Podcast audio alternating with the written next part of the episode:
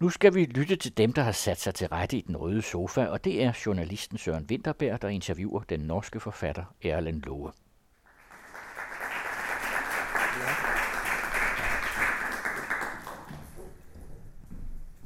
Tusind tak, fordi I er kommet. Vi befinder os jo nu i Tordenskjolds hus i øh, København, selvom det også er forfatterforeningen. Og øh, det forholder sig så heldigt, at du er født i Trondheim i 1969, og det er jo Tordenskjolds by, hvad du har fejret med at øh, skrive manuskript til en hel film om Tordenskjold og Kold. Det er nok ikke det, vi kommer til at tale mest om i dag, men alligevel synes jeg, det skulle nævnes, da vi nu befinder os på dette sted. Men øh, du har skrevet så mange andre romaner, og det er nok dem, vi kommer til at, at tale mest om. Og et overordnet tema for det, vi skulle tale om, det er grænser. Så det vil jeg også prøve at øh, dreje samtalen hen på. Af en eller anden grund er det det. Jeg, det er ikke helt gået op for mig, hvorfor det tema er der, og, og hvilken sammenhæng det indgår i, men det øh, vil nu indgå i den sammenhæng, vi finder på. Jeg tænkte, at jeg kunne begynde med at spørge dig om... Øh, Altså, du, du har jo en meget særlig tone, som er blevet højt elsket. Øh, så højt elsket, at du er oversat til over 15 sprog, så vidt jeg kan se på øh, de oplysninger, jeg finder frem til. Men det er en tone, som både er ironisk og resigneret og absurd og øh, meget andet. Du har sikkert øh, set andre kulturjournalister og anmeldere bruge øh, en herrens masse adjektiver om øh, den måde, du skriver på. Så vi vil hellere høre dig selv forklare om, hvad det er for et særligt livssyn, der får dig til at vælge lige præcis den tone, som jo er ofte bundet op på en fortæller, der kunne ligne dig selv, men som næppe er nøjagtigt den samme person som deg. Nei, det stemmer. Min tone er vel i ganske stor grad um, en intuitiv uh, konstruksjon. Altså um, fra jeg var uh, ca. 17 år. Da tilbrakte jeg et år i uh, Frankrike som utvekslingsstudent. Og til jeg var sånn 21, så skrev jeg enormt mange eh, dagbøker. Mm. For da Det året i Frankrike var litt sånn uh, litt ensomt. Fordi de franske elevene måtte være så konsentrerte på skolen. og hadde ikke tid til en ung nordmann i særlig grad. Så jeg var mye alene, og jeg leste mye. Og jeg dro veldig mye inn til Paris for å ja, se film og utstillinger og sånn. Og da oppdaget jeg dagbøkene til eh, en som heter Anna Isnin, som var ja, i en sentral sånn kunstnerkrets på 1920-tallet. Og hun skrev fantastiske dagbøker. Veldig spennende. Hun levde et spennende liv. Um, og jeg tenkte jeg vil også skrive dagbøker. Mm. Selv om jeg ikke levde så spennende. Altså I de fire årene så skrev jeg mange, mange tusen sider uh, med dagbøker. Det er liksom 1 meter og 40 cm med, med dagbøker. Og du gemte dem alle sammen? Jeg har dem, ja. men de er um, jeg, jeg, ser aldri i dem. Fordi det er pinlig, rett og slett, de gangene jeg gjør det. Men, um, men tonen min, den samme tonen som man finner i, i, i bøkene i, langt på vei, da mine ble etablert i løpet av de årene. Så det var på en måte min, eh, min forfatterskole. Og da tror jeg jo at jeg har nesten det samme blikket i dag. At verden er et, en underlig konstruksjon, og veldig ofte et absurd uh, sted som det er vanskelig å forstå uh, meningen med.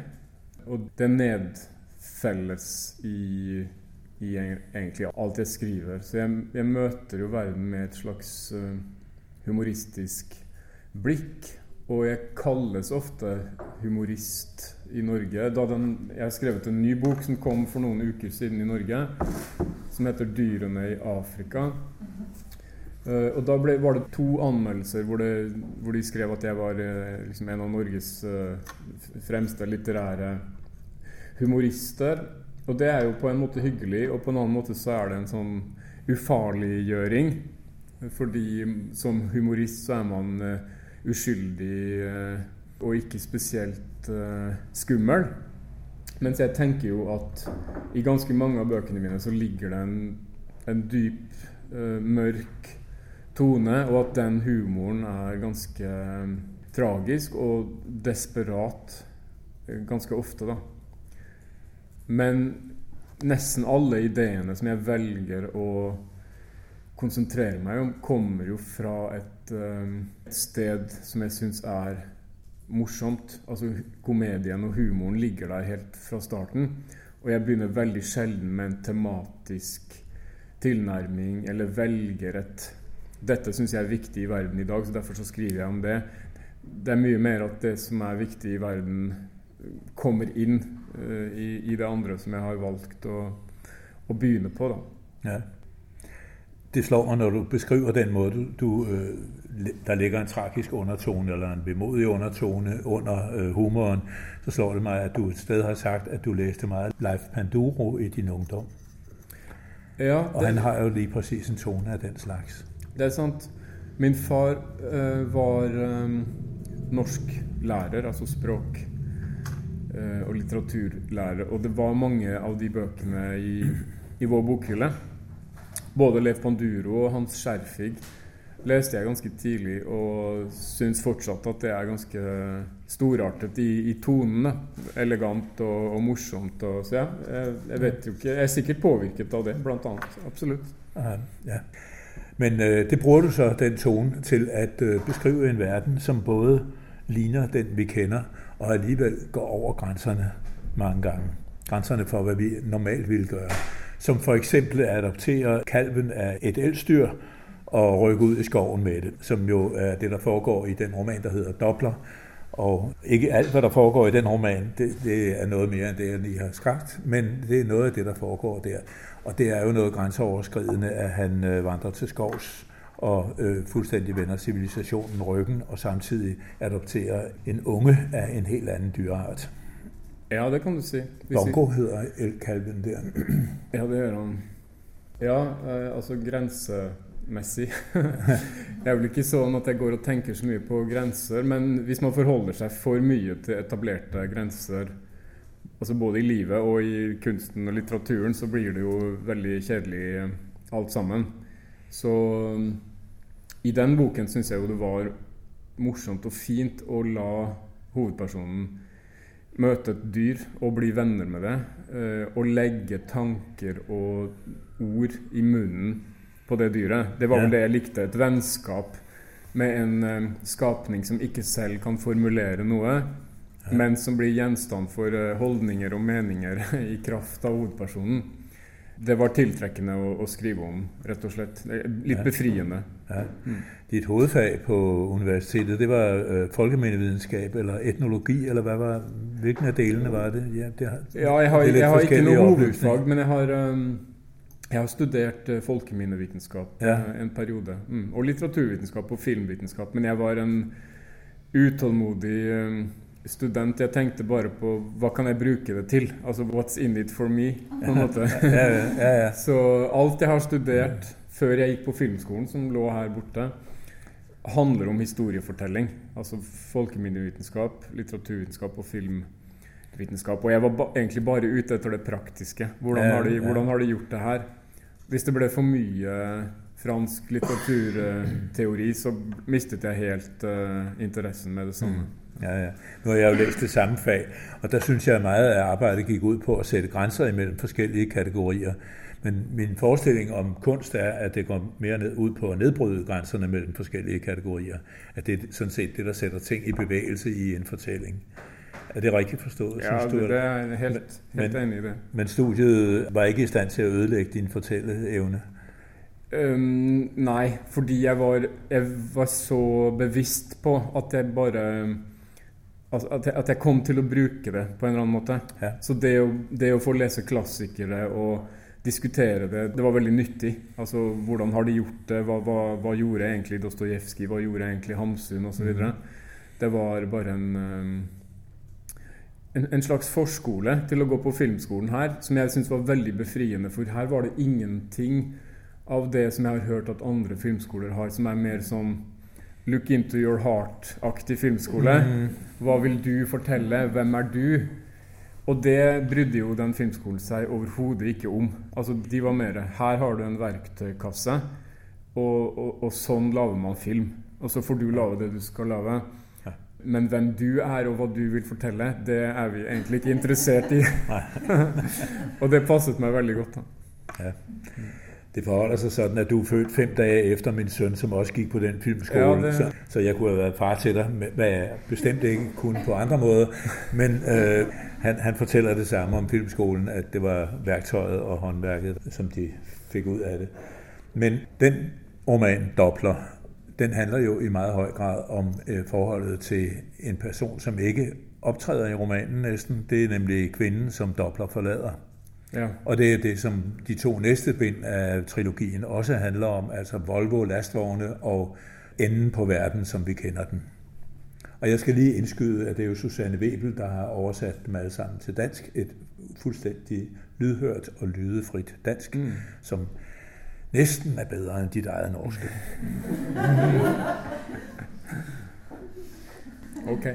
Men, men, men den grænse mellem manden og kvinden, den har opptatt deg en hel del i ditt liv, tror jeg. ja, øh, også meg. Også meg. Også deg. Ja. ja. det er vel ikke til å unngå hvis man er uh, i live og forholder seg til andre mennesker og, og er heterofil, f.eks., sånn som jeg er. Mm. Uh, så blir det en naturlig sak. Men i den siste boken, altså på norsk 'Slutten på verden slik vi kjenner den', så er det jo veldig mye om denne konen. For da kommer jo Doppler tilbake og tenker at han kan gjenerobre sin uh, posisjon som familiefar i den familien som han forlot for noen år siden. Ja. Uh, men der er det jo nå en ny mann som han må da utmanøvrere på veldig barnslig vis for å komme tilbake. da. Uh, så der er det jo mye om henne.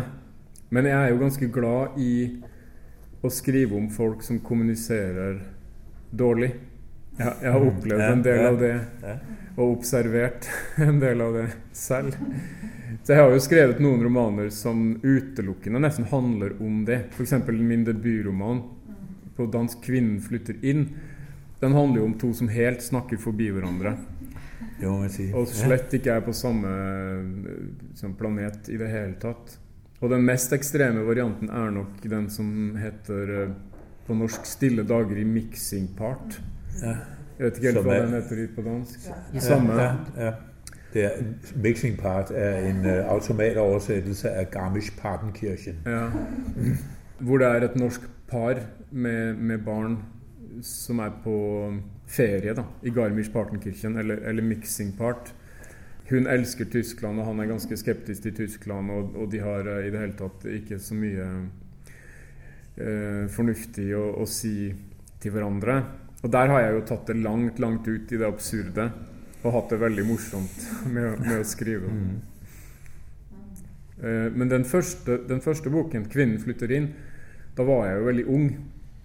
Og da var jeg nok preget av å ha vokst opp på, altså på 70-tallet, halvfjerdserne, med foreldre som var litt radikale, og oppløsning av den tradisjonelle mannsrollen og alt det her som var en veldig nødvendig utvikling osv. Men, men hvor jeg tror at en del menn ikke helt forsto hva som skjedde, eller ikke helt Det der vet sikkert du ganske mye om.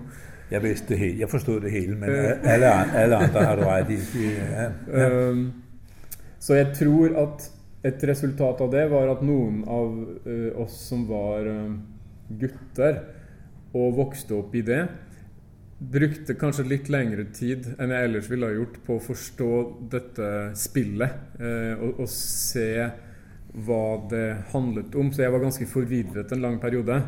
Hva var det med jenter? Hva ville de med meg, og hva skulle jeg bruke dem til? Hvordan, for jeg var veldig opplært til å være høflig og lyttende og sitte og snakke og drikke te. og Det var liksom ikke noe aggresjon eller noe spenning der, da. Fordi jeg var opplært at det var farlig og dumt. Eh, så den boken var på en måte en, eh, nesten en slags ubevisst bearbeiding av, av den eh, oppveksten, tror jeg kanskje. Mm. mm. ja, ja. Vi, vi, bærer ansvar for mye i, i min generasjon. Absolutt. Ja. Men, men det er jo ikke den eneste grense du øh, overskrider. Der er også en grense mellom dyr og mennesker, og vi var inne på det med bongo og dobler. Som, og, og du, det var egentlig en meget interessant forklaring, den, at være ven med et umælende væsen, det gør det muligt at lægge alle mulige tanker og reaktioner ind i dette umælende væsen, uden at det overhovedet er i stand til at uh, protestere eller noget som helst. Jeg tror jo, at det er lidt av årsaken til at veldig mange har dyr. Hunder, katter for eksempel. Undulater. Fordi mennesker er så kompliserte å forholde seg til. Uh, vi sier ting, og vi reagerer, og alt blir feil, og så videre. Mens en hund elsker deg bare uansett. Og det er veldig enkelt. Mm. Jeg, kunne, jeg, så det noen ganger med min bestefar, som helt åpenbart hadde litt problemer med å forholde seg til mennesker. At det var vanskelig. Hvis han fikk en fugl å passe på, f.eks. en ferie fordi vi var borte, så var han en helt annen person. Mye mildere og hyggeligere etterpå. Fordi han, kunne, han, han, slapp å forholde seg til alt dette psykologiske kompliserte. da. Ja. Det der med, med menns roller, som du så hadde vanskeligheter med i din ungdom, det er sikkert gået over nå, men øh, det er jo noe av det der preger den roman der heter L, egentlig. Ja. I hvert fall opptakten til den øh, er basert på det Nemlig det at vokse opp på et tidspunkt hvor alle heltene har gjort alt det der skal gjøres, og øh, at man bare kan, har utsikten til et ganske alminnelig liv hvor man ikke kan oppdage noe som helst nytt i, i denne verden. Mm. Og den begynner med de guddommelige ord.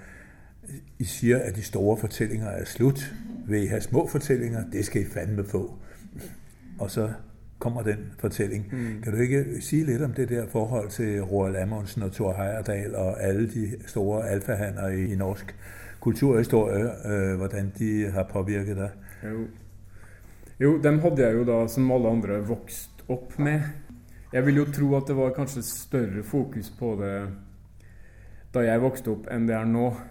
For nå er på en måte den nasjonale myten litt vanskeligere å holde sammen. For det mm. fins eh, internett, og det fins mange, mange, andre ting. Men jeg hadde jo vokst opp med at Thor Heyerdahl var uh, fantastisk og et geni, og, og, det var det mange andre også som var, da. Og som hadde plassert lille Norge på kartet og alt dette.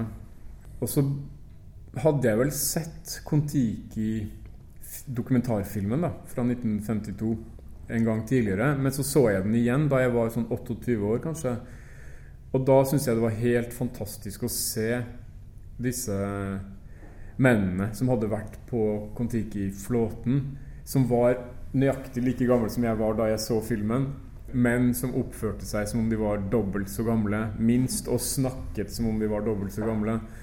Så jeg, da begynte jeg å tenke på hvem var disse, og hvem er de? og hvilke erfaringer hadde de på eh, det tidspunktet hvor de var på den alderen jeg var da jeg så filmen, som jeg ikke hadde. Og jeg skjønte jo fort at det var veldig mange, blant andre krigen. Uh, hvor de alle hadde vært aktive på riktig side, heldigvis. og nesten blitt skutt og drept hele tiden osv. Og så var det jo da to år etter krigen, og ting hadde blitt stille og litt kjedelig. Og, og, da måtte de på en måte ofre livet, eller potensielt, da, ofre livet på nytt i et helt vilt eksperiment som alle eksperter sa kom til å gå uh, dårlig. Uh, og så så jeg på min generasjon på, på slutten av altså 90-tallet og begynte å tenke hvor, hvordan er det mulig at mennesker på samme alder i samme land med 50 års mellomrom kan være så forskjellige. Hva hadde skjedd med det samfunnet på de 50 årene? 90-tallet ehm, med sin på en måte nesten totale nihilisme blant oss som var unge. Det var ingenting å tro på. Alle, eller De store ideologiene hadde på en måte bare løst seg opp. Alt var en slags sånn hedonistisk, uh, ironisk fest hvor ingenting egentlig betydde noe. Så den begynte jo da å, å handle om Eh, eller ble, det ble naturlig da, å utforske det i en sånn uh, setting. Da. Ja. Der må være noen av dere måske, der ikke har lest den, så vil jeg lige tilføje, at den, den vender Thor Heyerdahls teori på hovedet, så å si, eller på benene, lige præcis på benene. Fordi den tenker øh, den mulighet igjennom at øh, Stillehavet er blevet befolket ikke fordi sydamerikanerne kom på balsatræsflåder over Stillehavet og, og øh, bosatte sig på Stillehavsøerne, men at de øh, kom på skøjter i stedet for. Øh, under en øh, meget hurtig istid, der måske kun varede en enkelt vinter, der spændte de alle sammen skøjterne på og lærte sig at løbe rigtig langt, åbenbart. Øh, og, og den teori, det er så den I undersøger, eller faktisk var I jo ude på den her ø, Manuæ, eller Manuæ, eller hvad den hedder. Ja, ja. Det her var jo det var før Robinson-ekspedisjonene. det var ikke noen der ble stemt hjem? Rett før. Nei. Ingen ble stemt hjem. Uh, men ja, jeg hadde lyst til å skrive en bok, en roman som så ut som en dokumentarisk bok.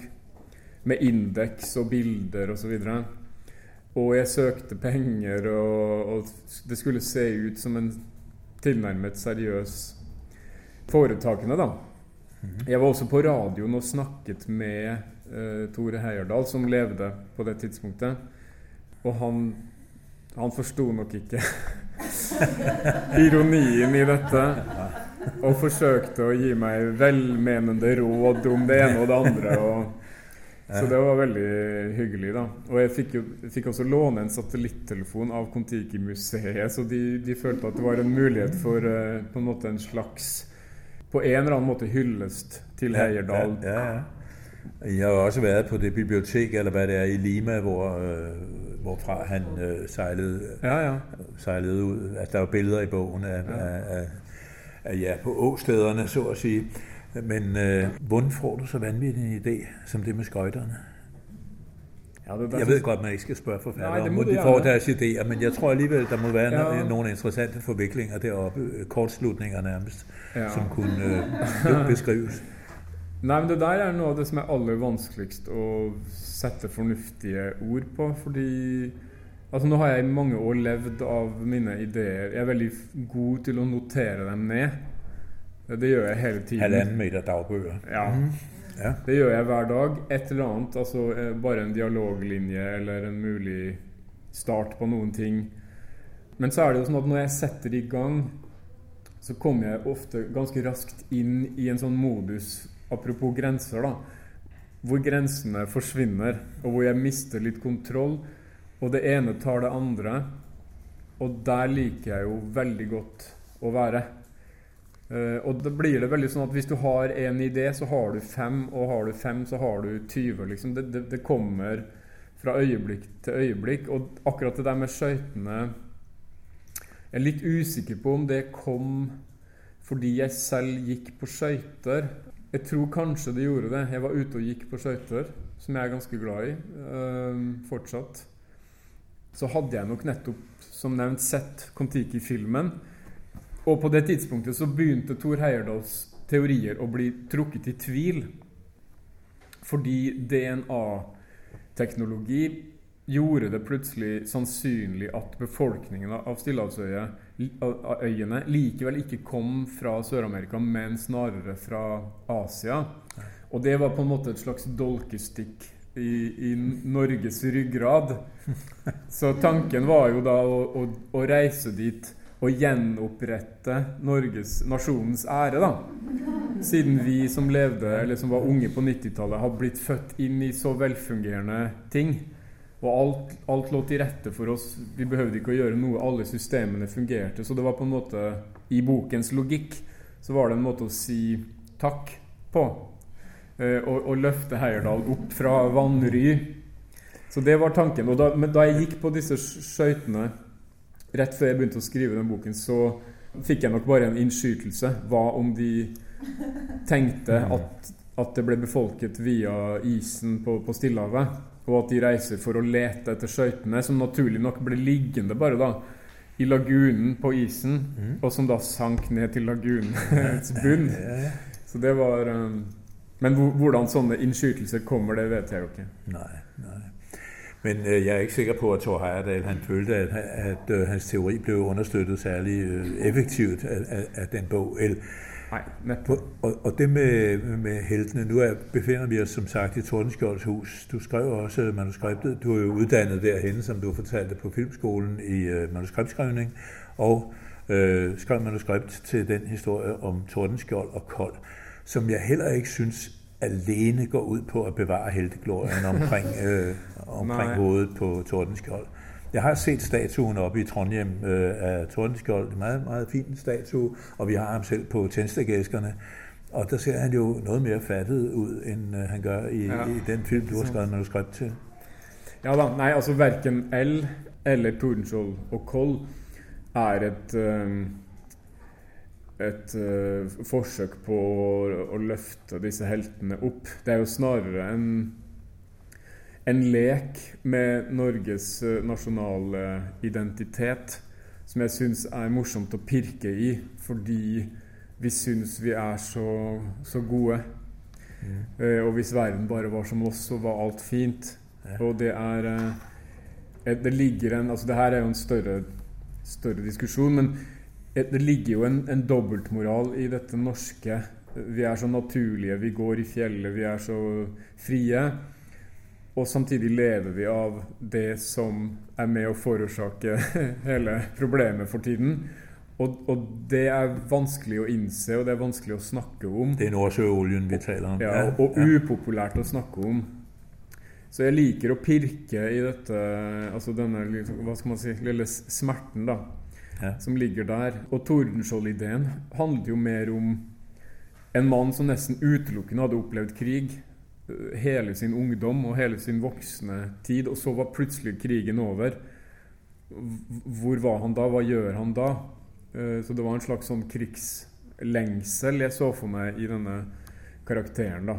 Eh, han mister retning når krigen forsvinner. Og en sånn karakter syns jeg jo er tilfredsstillende. Spesielt fordi han står på statue da, i, i, Oslo og i Trondheim og er et ikon på en eller annen måte. Um, så det er uh, nødvendig å, å, se på det. Mm. Mm. Ja. Du nevnte jo det der med at vi, vi tror vi er så, så veldig fremmelige og, og, progressive i Norden. Sist jeg talte med deg, det er ti år siden, da var jeg i Oslo og intervjuet deg. Du var så vennlig å lukke meg inn i øh, ditt arbeidsrom der. Og der handlede det om øh, litteratur i Norden, så derfor spurgte jeg deg om du hadde et særlig bilde av Norden, og det kunne også henge sammen med grenser jo. Du gjorde så det, at du tog et stykke papir og tegnede Norden sådan nogenlunde, som du synes det ser ut, og som det i hvert fall så ut på atlaserne i skolen. Og så tegnede du en ring hele veien udenom, og et skilt, hvor der stod, gør som oss, men gør det et annet sted. Det var din, dit billede af, fly, af flygtninge- og indvandrerdiskussionen i, øh, i Norden uh, på det tidspunkt der. Ja, og det har jo ikke blitt uh, enklere. nei, nei, det er ikke nemmere. På ti år nei. kan man jo trygt uh, si. Men, men der er sket det, at, at Dansk Folkeparti og Anders Lange-partiet, Fremskrittspartiet, er uh, kommet tettere på, ja, ja. på maktens centrum, enn de var for ti år siden.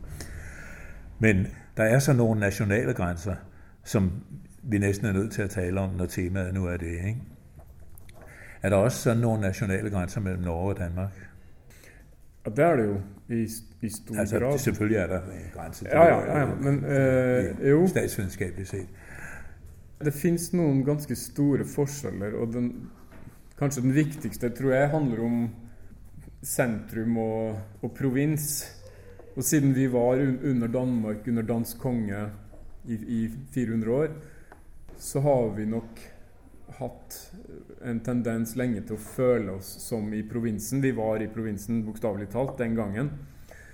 Uh, og, og, det finnes noen annerledes mekanismer. altså København og Danmark var liksom pengene, var kongen, var den største delen av borgerskapet og den intellektuelle eliten, mens Norge var uh, bønder og råvarer og skog og, og ressurser og fisk osv. Og, så og det sitter nok fortsatt litt igjen i det norske selvbildet. Men så har du også det at Som jeg tror dansker ikke helt ser, at pga.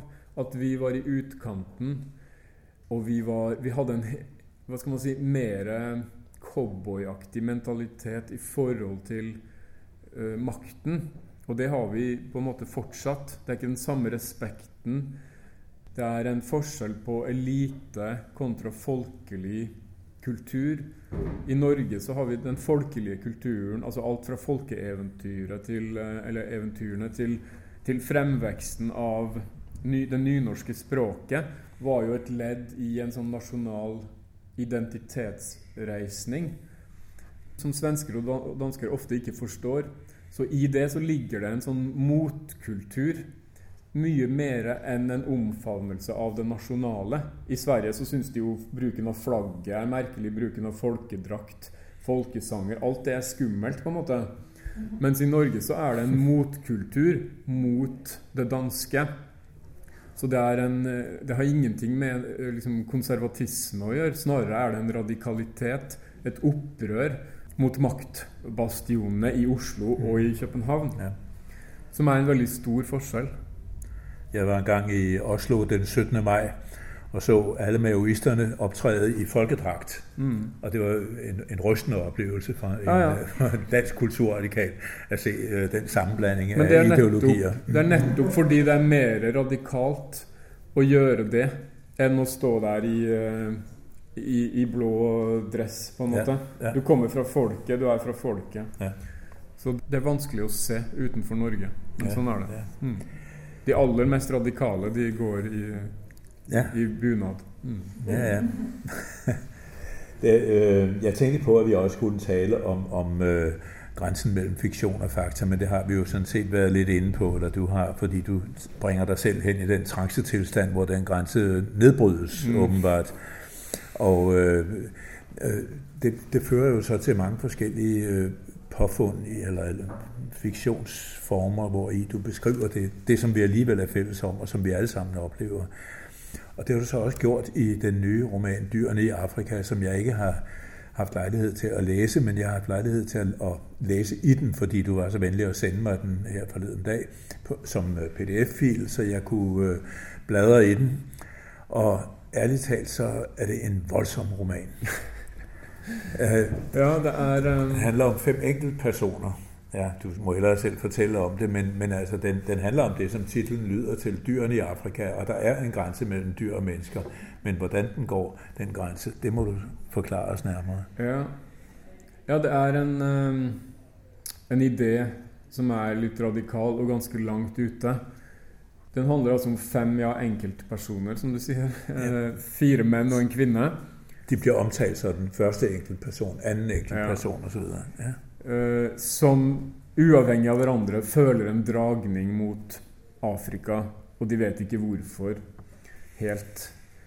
Uh, og så møtes de på et tidspunkt under et dyreetisk foredrag, og så forstår de at de har litt samme opplevelser. De, de, har en tiltrekning mot noe. Og de er også bekymret for verdens tilstand. Og da bestemmer de seg for at de er nødt til å reise til Afrika og forgripe seg på, på de fem mest kjente afrikanske dyrene. da. Som er altså nesehorn og bøffel og leopard og løve og elefant. The Big Five. The Big Five. Mm. Og dokumentere det. Og for å si se her, dette er det vi gjør med verden uh, hver dag. Alle sammen gjør det. Dere gjør det, vi gjør det. Uh, så det er, det er, på en måte et, um, et radikalt forsøk på å redde verden. da, Å redde disse dyrene. De snakker om at de skjender for å bevare, f.eks. Så de gjør det. De reiser til Afrika og betaler seg tilgang på disse dyrene og ligger med dem. Uh, og, så, og, så, blir de veldig de blir veldig revet med. Så denne dokumentasjonsprosessen, den forsvinner litt. de glemmer å dokumentere det. Og den ene blir spist, og, altså det, og, og så videre. Så det er uh, en Hun heter Lise. Det går rett hardt ut over ja. Det, gjør det. Fortelle. Ja. det er en fabel uh, uh, Veldig mørk komedie om å prøve å redde verden, men i den bevegelsen gjøre verden verre. Og, og det gjør vi på en måte hele tiden, nesten alle sammen. Det lyder fuldstændig som oppskriften på de andre romaner, bortsett fra at det er noe helt annet end øh, ja, noen nogle av de andre. Jeg har jo fått mye oppmerksomhet. Men, men alt den gode vilje, alt den gode vilje der ender i det rene, skære øh, forfærdelighed. Tror du ikke vi skulle høre en lille stump av den? Jo, det må Kunne du ikke Jeg gør, har, gør også til de første danskere, der stifter bekendtskap ja. med dyr i Afrika. Jeg vet den kommer på dansk etter hvert. Det gør den, ja. Altså det er jo, Jeg har fått mye, mye oppmerksomhet i, i, under utgivelsestiden nå, fordi det er lett å, å, tenke at det er en roman om å pule dyr, da, som det heter på norsk. Ja, ja. Dyrepuling. Ja. Uh, det var det, ikke zoologi og heller ikke sodomi du leste, men nei. etnologi. Ja, det var ikke, Ja. og det er jo noe som fortsatt er tabu, og det er heller ikke lov, og det er, det er jo ikke noe som eh, oppmuntres. Det, og det skrives ikke så mange bøker om det. Men jeg har forsøkt å ikke skildre det på en uh, grafisk uh, måte, da. Så det er mer sånn at vi forstår at de gjør det. jeg har kanskje lyst til å lese Altså, de, de, de, reiser til Kenya og kommer i kontakt med et byrå som heter. Ja, Blixenland må ja, Forfatterforening. Som praktiserer noe de kaller fuck and release. Som er, uh, som er veldig sånn uh, humant da, i forhold til dyrene. Og Kenyas turistinformasjonssystem uh, liksom mener også at disse dyrene har alltid vært gratispassasjerer, så det er, det er, på tide at de betaler litt tilbake. Og, og bidrar til økonomien, da. Eh, men jeg skal lese fra før de reiser til Kenya, hvor en hovedperson som heter Vidkun og som jeg har tatt fra en TV-serie som jeg skrev med to venner for noen år siden, som het 'Kampen for tilværelsen'. Der hadde vi en tannlege som het Vidkun, og som også hadde en dyre, noe med dyr som var veldig morsom å skrive om. Fordi når du har introdusert noen som er interessert i dyr, så blir bildene av ham veldig ladet. Så om han er med barn, eller uansett hva han gjør, så blir det en, eh, en fin mismatch der, da. Så her er etter at disse enkeltpersonene har møttes, eh, og nå har de bestemt seg for å tilbringe natten sammen Lise, som hun heter, har, har, foreslått at alle skal komme på overnattingsfest, eller overnattingsbesøk, som hun også kaller det. Og da vil Vidkun gjerne bli med på det, men han må hjem og hente en tannbørste. Fordi han er tannlege, og han kan ikke ikke pusse tennene. Så da leser jeg det lille kapitlet som heter uh, 'Vidkun henter tannbørste'. Vidkun hadde ikke lyst til å gå glipp av et eneste minutt av overnattingsfesten og syklet hjemover det forteste han klarte. Det var bare tre-fire kilometer mellom Lises leilighet og hans hus. Likevel var han gjennomsvett da han låste seg inn, og han ble nødt til å stå et par minutter i entreen og komme til hektene. Så listet han seg musestille opp trappen. Tannbørsten sto på lading, som vanlig. I dette huset var alle tannbørster alltid fulladet. For tannleger er det viktig at ikke bare deres egne, men også deres nærmeste pårørendes tenner er hullfrie og så hvite som overhodet mulig. Vidkun hadde lovet ungene sine 50 000 kroner hvis de ikke hadde hull før 18-årsdagene sine. Etter det var gode vaner antagelig sementert for livet, tenkte han, og uansett ville det være mindre stigmatiserende med hull i ungenes tenner når de ikke lenger bodde hjemme.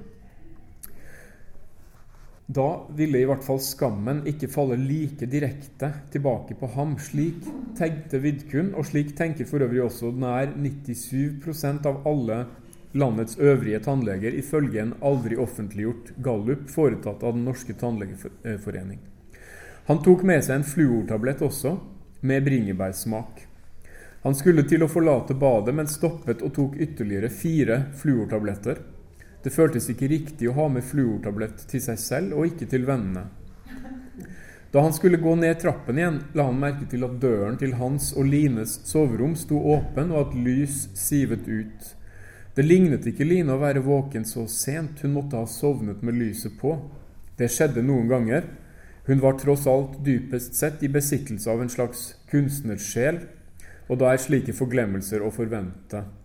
Hun, eh, Line er musiker, da, blant annet. Vidkun bøyde seg fram for å se inn uten å åpne døren ytterligere, og frøs til. Line satt i sengen og så rett på ham. Hvor har du vært? Vidkun åpnet døren til soverommet og ble stående på terskelen. Jeg har bare syklet litt eh, rundt i byen. Alene.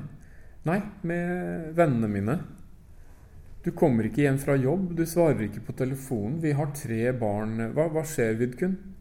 Vidkun svarte ikke. Jeg hadde faktisk konsert i kveld. Oi, var det i kveld?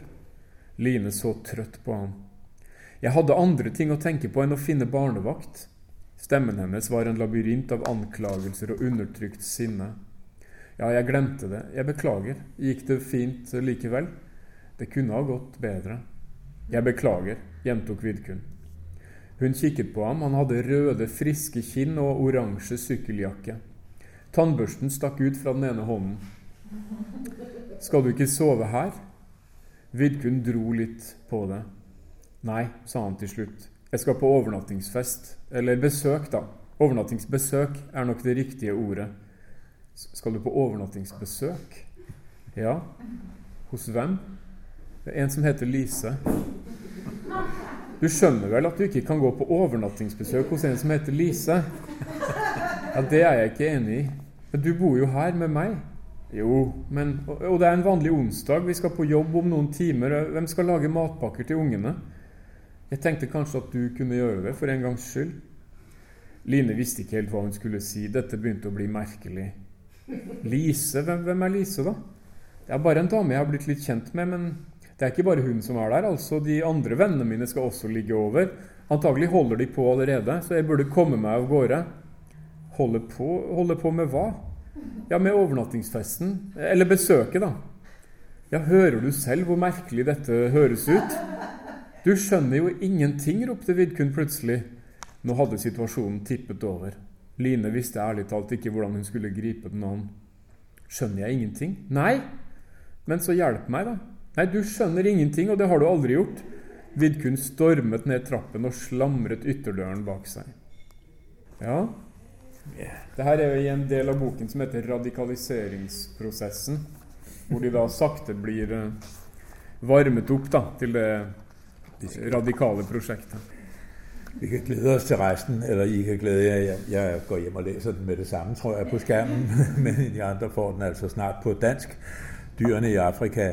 Vi har ikke nået at komme ind på øh, den store Kurt-bog og alle de øh, andre bøger, men øh, og heller ikke dem, der ikke er blevet oversat, som for eksempel bogen om, om Shakespeare og ja. så videre. Men øh, det må vente til en anden gang. Tusind tak, fordi du øh, øser af dit forfærdeligt mærkværdige hoved til os alle sammen, og øh, fortæller os også, hvordan idéerne opstår. Det, det smukt er der. Ikke at lægge din diagnose under, under et, øh, Nej. et, hvad hedder det, Sæt den under stolen, eller hvad det nu hedder. Ja. Tak. tak. I den røde sofa denne gang i Forfatterforeningen i København sad den norske forfatter Erlend Loe, og det var journalist Søren Winterberg, der interviewede ham.